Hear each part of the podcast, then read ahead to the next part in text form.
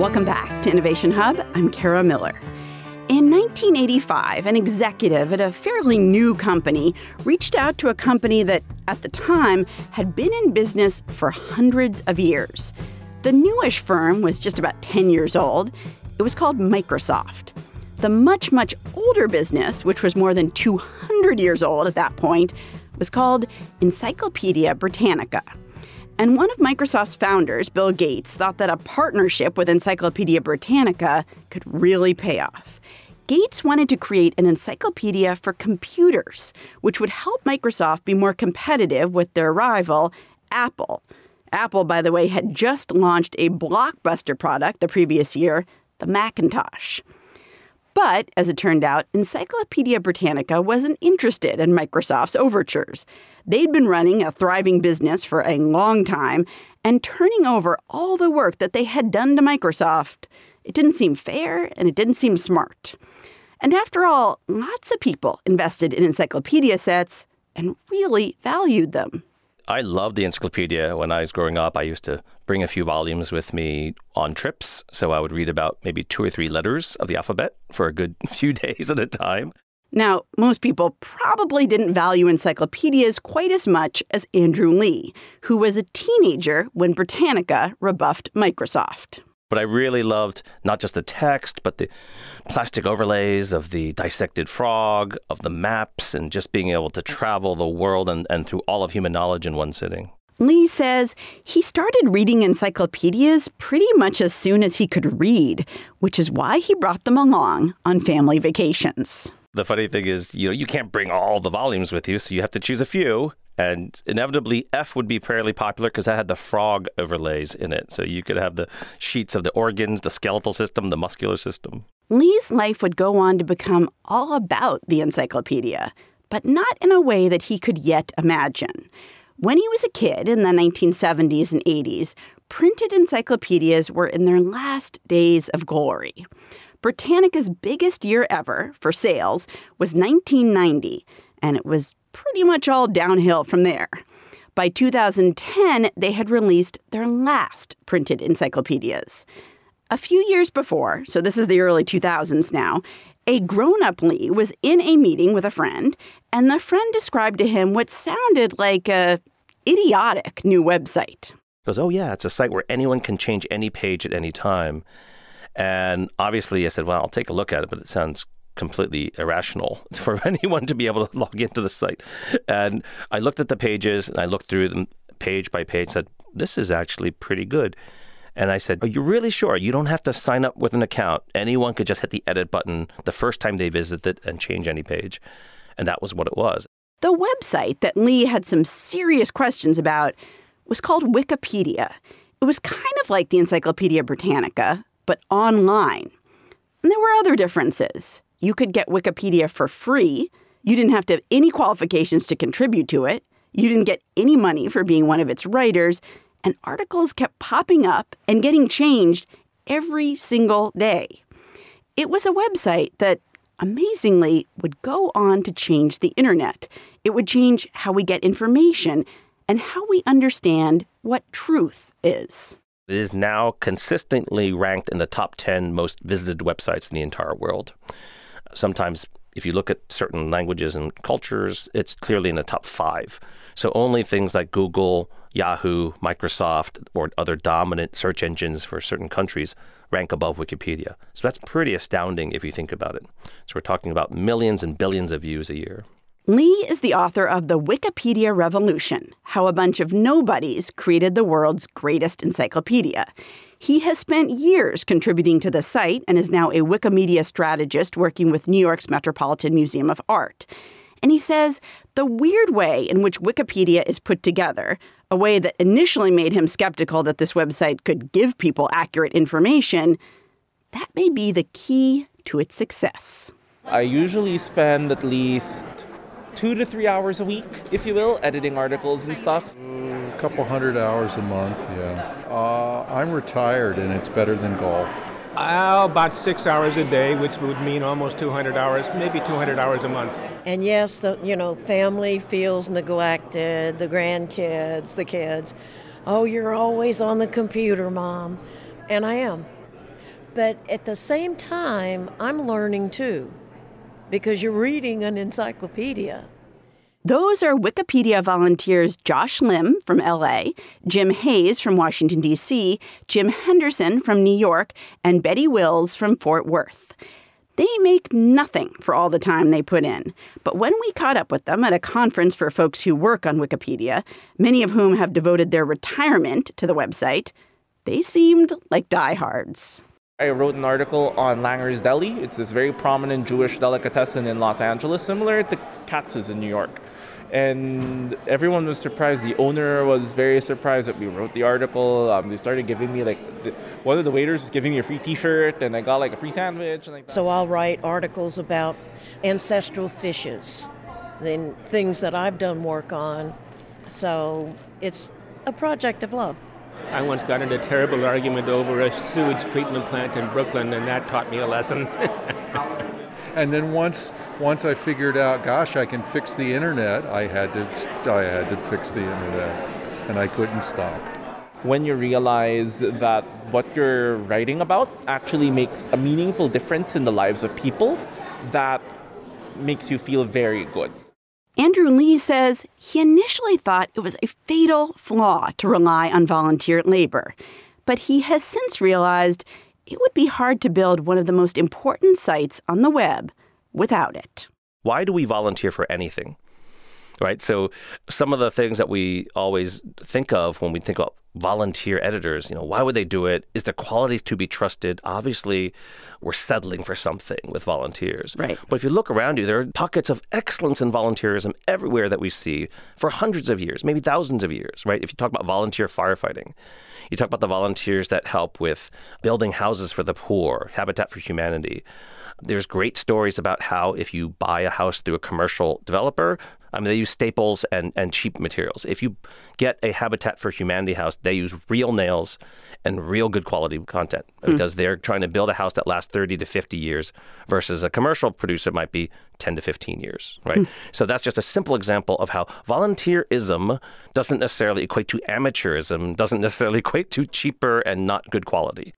But the thing is, like, Wikipedia is depending on volunteers to be factual, right? That- To be absolutely reliable. Because when people think, oh, you know, I, I wonder what that movie was about or where was that politician born, we don't expect it to be somebody's best effort or their best guess. Like, we expect it to be right.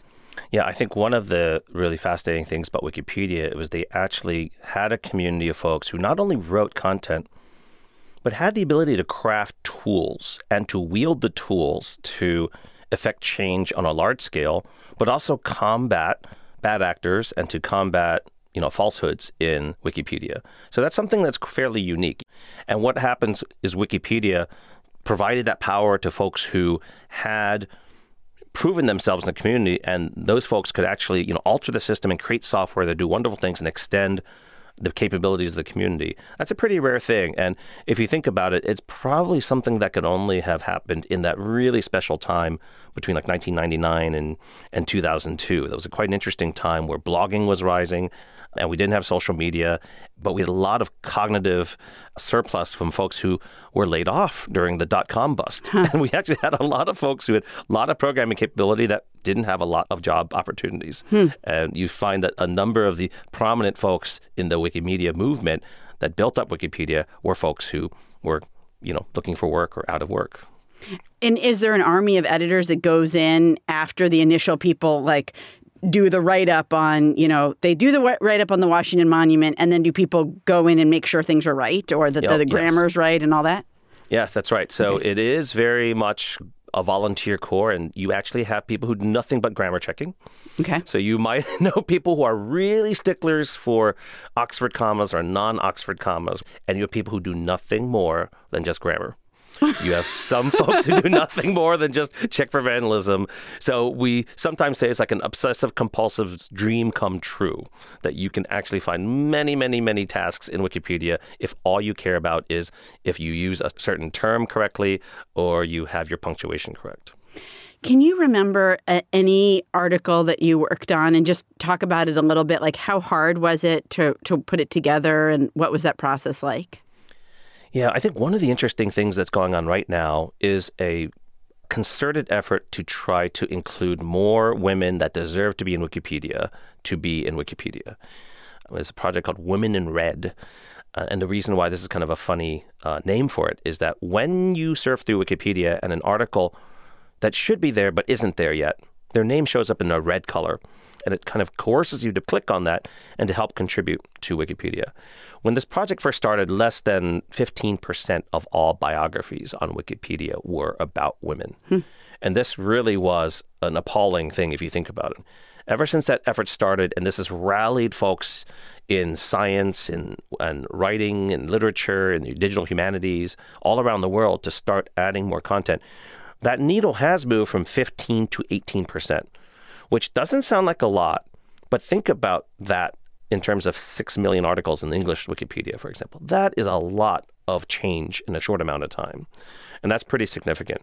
So, some of the more challenging things to create are these biographies about women who are clearly notable, but because of the systemic problems we have about the sources writing about these women or covering these women in the first place, we don't have a huge depth of sources. Hmm. So oftentimes creating articles about women who are clearly notable in their field, but didn't get the fair shake about being written about in the academic literature over the years, it's tough to find the sources that'll convince Wikipedia editors to accept these women biographies. So that's why I think working with museums, cultural institutions, archives to surface more of this content that can help support the fact that this woman scientist was very notable, but we have problems finding a wealth of sources, that is something that's a big challenge right now, and why I'm so passionate about working with the cultural sector to help in this area of providing more sources to help make up for the missing women in Wikipedia. Do you remember a particular woman, like a particular biography that you worked on, like in the vein that you're talking about?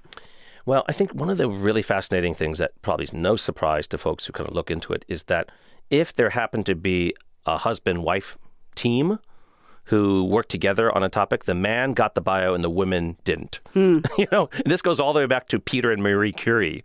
So in the 1911 Britannica, I believe, Peter Curie had an article about him, and then Marie had kind of a subsection of his article, even though she was clearly, you know, not a secondary actor in discovering radium and in chemistry and physics we found also that just policy wise, uh, for example, the Smithsonian, who I also work with as well, they had a policy that a department or an organization could not hire both a man and his wife. That was the policy. So the man typically worked for the organization and the woman had to be a volunteer, hmm. not by choice, but because she had no other option.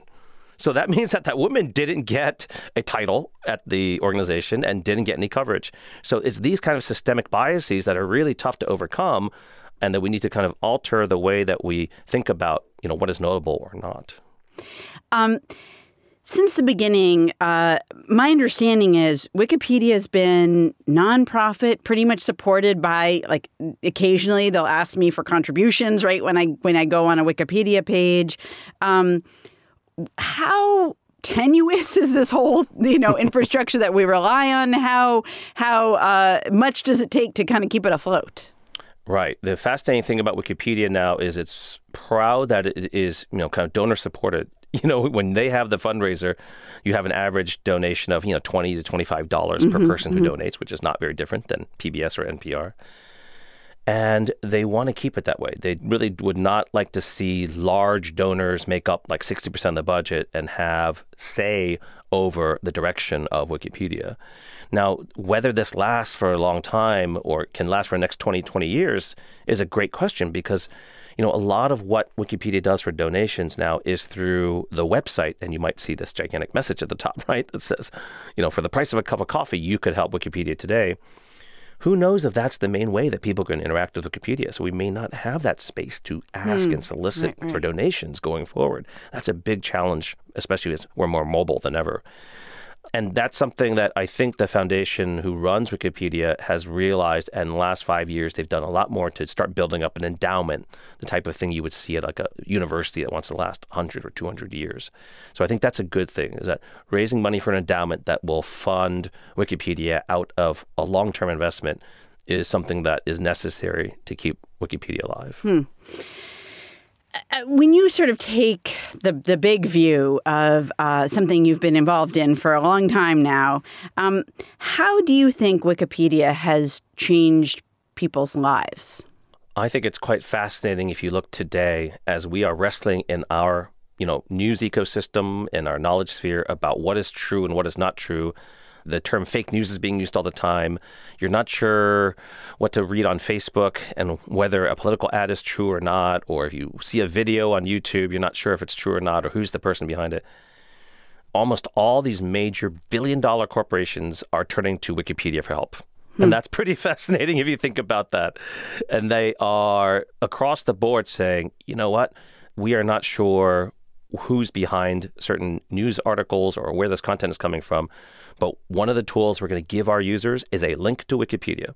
So if you look it up, YouTube has provided links to Wikipedia for any producer of content that they think is a state-sponsored organization. So you can read up more on, you know, who's behind Voice of America, who's behind RT, who's behind TRT, for example. Hmm. Facebook has links out now from content in people's streams to read up on the background of certain publishers in Wikipedia, which is an amazing turn of events if you think about how back in 2007, when Wikipedia was rising, you had famous essays from folks saying, Why would we trust this site? Who knows who's editing this site? And it's gone from Wikipedia, the sketchy amateur encyclopedia, to Wikipedia, please save us from the misinformation in our ecosystem. I'm still astounded that we're in that situation. Hmm. Andrew Lih is the author of The Wikipedia Revolution How a Bunch of Nobodies Created the World's Greatest Encyclopedia. Andrew, thank you so much for your time. It's great to be with you.